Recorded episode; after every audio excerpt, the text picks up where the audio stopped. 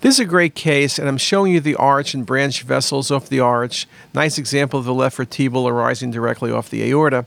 But what's important to look at here is the stenosis of the proximal left subclavian artery. And I asked for the best diagnosis. One could argue atherosclerotic disease, but I don't see any other atherosclerotic disease present. It's really a narrowing with almost looks like a small dissection there.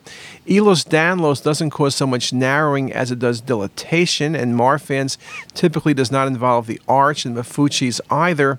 This is a classic example of large vessel disease and Takayasu's aortitis, and the left subclavian is probably the most common vessel involved.